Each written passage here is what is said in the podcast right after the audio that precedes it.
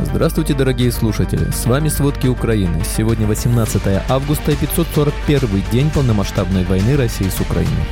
Взрыв в комплексе Москва-Сити, предварительно БПЛА, взорвался у башни «Эволюция». В США считают, что контрнаступление Украины не достигнет ключевой цели. Лукашенко заявил о практически полном отсутствии союзников у России. Турция пригрозила России ростом напряженности из-за досмотра судна в Черном море. Продажи российского оружия за рубеж обвалились более чем втрое. Китай не включил ни один российский вуз в топ-100 мирового рейтинга университетов. Обо всем подробнее. Контрнаступление ВСУ вблизи поселка Работино и Урожайное на южном направлении, вероятно, имеет большое тактическое значение из-за структуры оборонных рубежей россиян. Об этом говорится в отчете Института изучения войны. Эксперты считают, что трехэшелонированная линия российской обороны на юге Украины состоит из первой линии минных полей глубиной в несколько километров, второй линии с артиллерией, техникой и личным составом, а также третьей линии тыловых позиций, предназначенной для накопления и сохранения ресурсов. Прорыв линии обороны в нескольких населенных пунктах может позволить украинским войскам начать операцию в районах по самым густым минным полям, подчеркнули специалисты. Напомним, в Минобороны Украины заявили, что с начала наступательных операций ВСУ на востоке Украины российских военных погибло в 8 раз больше, чем украинских. Также в Минобороны заявили об успехе ВСУ в урожайном. Ранее в Институте изучения войны отметили, что ВСУ добились тактически значительных успехов на запорожском направлении. Разведывательное сообщество США считает, что ВСУ не смогут достичь главной цели контрнаступления оккупированного города Мелитополя Запорожской области. Об этом сообщает Вашингтон-Пост со ссылкой на собственные источники, знакомые с прогнозами спецслужб США. Издание отмечает, что украинским войскам, вероятно, не удастся продвинуться непосредственно в Мелитополь, а остановятся где-то неподалеку. Скептическая оценка, по словам журналистов, основывается на умении войск России защищать захваченные территории с помощью минных полей и транспорта траншей. В материале отмечается, что Мелитополь критически важен для контрнаступления Украины, поскольку он считается воротами в Крым. Город находится на пересечении двух важных автодорог и железнодорожной линии, которые позволят России перемещать военный персонал и технику с полуострова на другие оккупированные территории на юге Украины. США считают, что путь в город очень сложный, и даже если освободить более близкие города, такие как Такмак, будет чрезвычайно трудно продвигаться дальше. Отмечается, что подобные оценки разведки Демократы уже повлекли за собой обвинения в адрес Белого дома от конгрессменов, демократов и республиканцев в том, что администрация Байдена не предоставила Украине более мощное оружие для достижения целей контрнаступления. На разных направлениях фронта за прошедшие сутки 17 августа произошло 33 боевых столкновения между силами обороны Украины и армией России. Об этом говорится в сводке Генштаба ВСУ на странице Facebook. Отмечается, что за прошедшие сутки Россия нанесла 4 ракетных и 53 авиационных удара, совершила 40 обстрелов из реактивных систем залпового огня по позициям украинских войск и населенным пунктам. В результате российских атак, к сожалению, есть погибшие и раненые среди гражданского населения. На Волынском и Полесском направлениях оперативно оперативная обстановка без существенных изменений. На Северском и Слобожанском направлениях Россия совершила минометные и артиллерийские обстрелы более 20 населенных пунктов. На Купинском направлении россияне вели безуспешные наступательные действия в районе Синьковки Харьковской области. Нанесли авиационные удары в районах Харьковской и Луганской областей. На Лиманском направлении Российская Федерация вела безуспешные наступательные действия. На Авдеевском направлении Россия вела безуспешные наступательные действия в районе населенного пункта Керамик Донецкой области. На Маринском направлении направлении силы обороны Украины продолжают сдерживать наступление российских войск в районе Маринки и Красногоровки Донецкой области. Россия нанесла авиационный удар в районе Красногоровки Донецкой области, артиллерийским обстрелом подверглись более 10 населенных пунктов.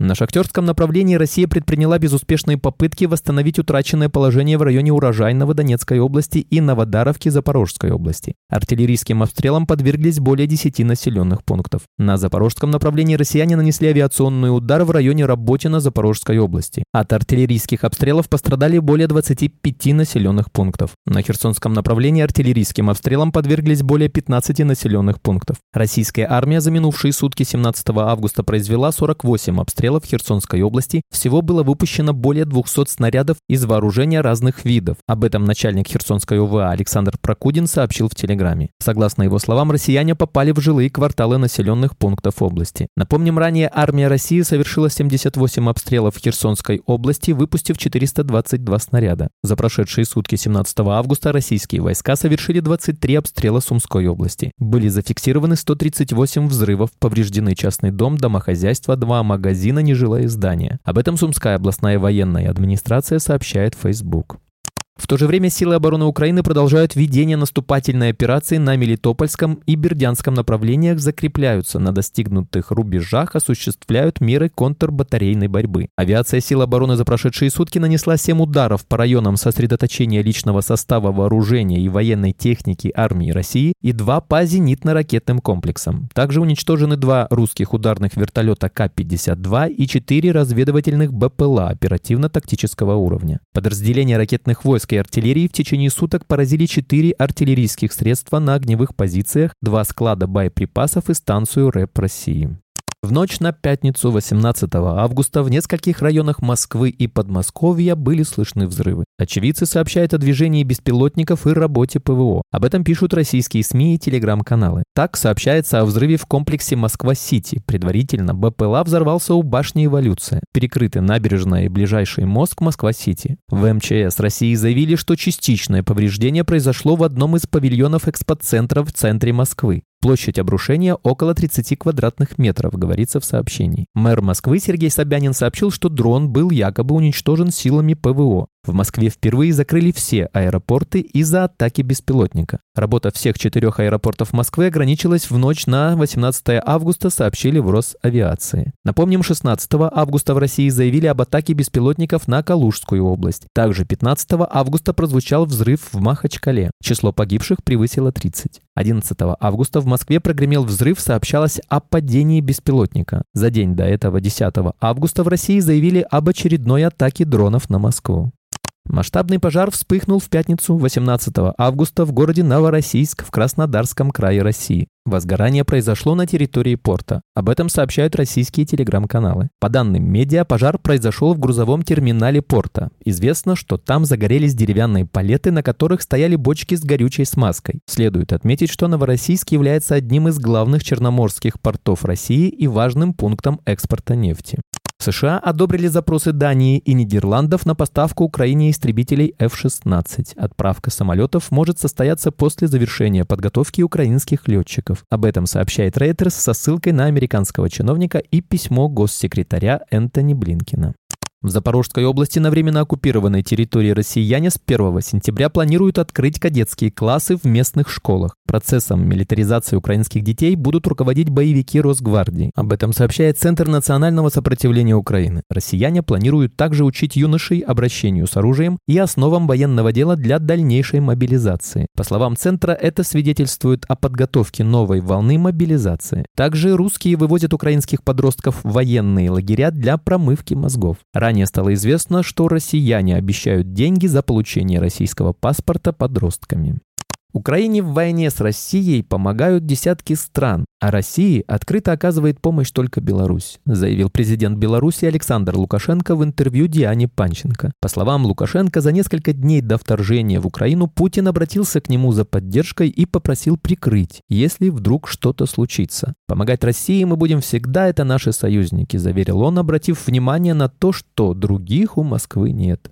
Власти Турции выразили беспокойство по поводу инцидента с турецким грузовым судном «Щукрю-Окан», на котором 13 августа с целью досмотра высадились российские военные. Анкара предупредила Москву о дальнейшей эскалации напряженности в Черном море, если подобные инциденты будут повторяться. Говорится в сообщении Центра по борьбе с дезинформацией, учрежденного под эгидой Управления по коммуникациям администрации президента Турции Реджепа Таипа Эрдогана, которое цитирует ТАСС.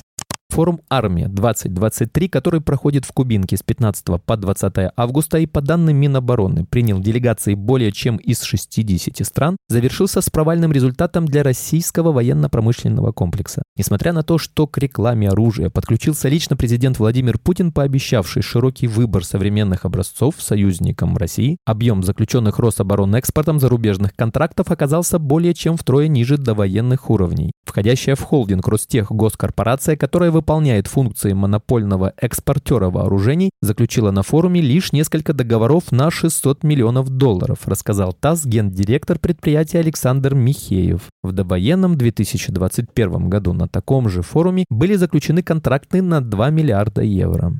Российские вузы не попали в первую сотню академического рейтинга университетов мира, шанхайский рейтинг за 2023 год. Московскому государственному университету имени Ломоносова удалось удержаться в интервале со 101 по 150 место, как и в прошлом году. Российские университеты начали терять свои позиции после вторжения России в Украину. Например, в 2021 году МГУ входил в топ-100, занимая 97-ю строчку. Всего в рейтинге тысячи вузов. Спасибо, это были все главные главные новости о войне России с Украиной к этому часу. Помните, правда существует, а мы стараемся сделать ее доступной. Если вам нравится то, что мы делаем, пожалуйста, поделитесь этим подкастом с друзьями в России. Также, если вы хотели бы помочь нам делать материалы еще более качественными, пожалуйста, оставляйте фидбэк. Это очень важно для нас и для распространения правдивой информации. До встречи.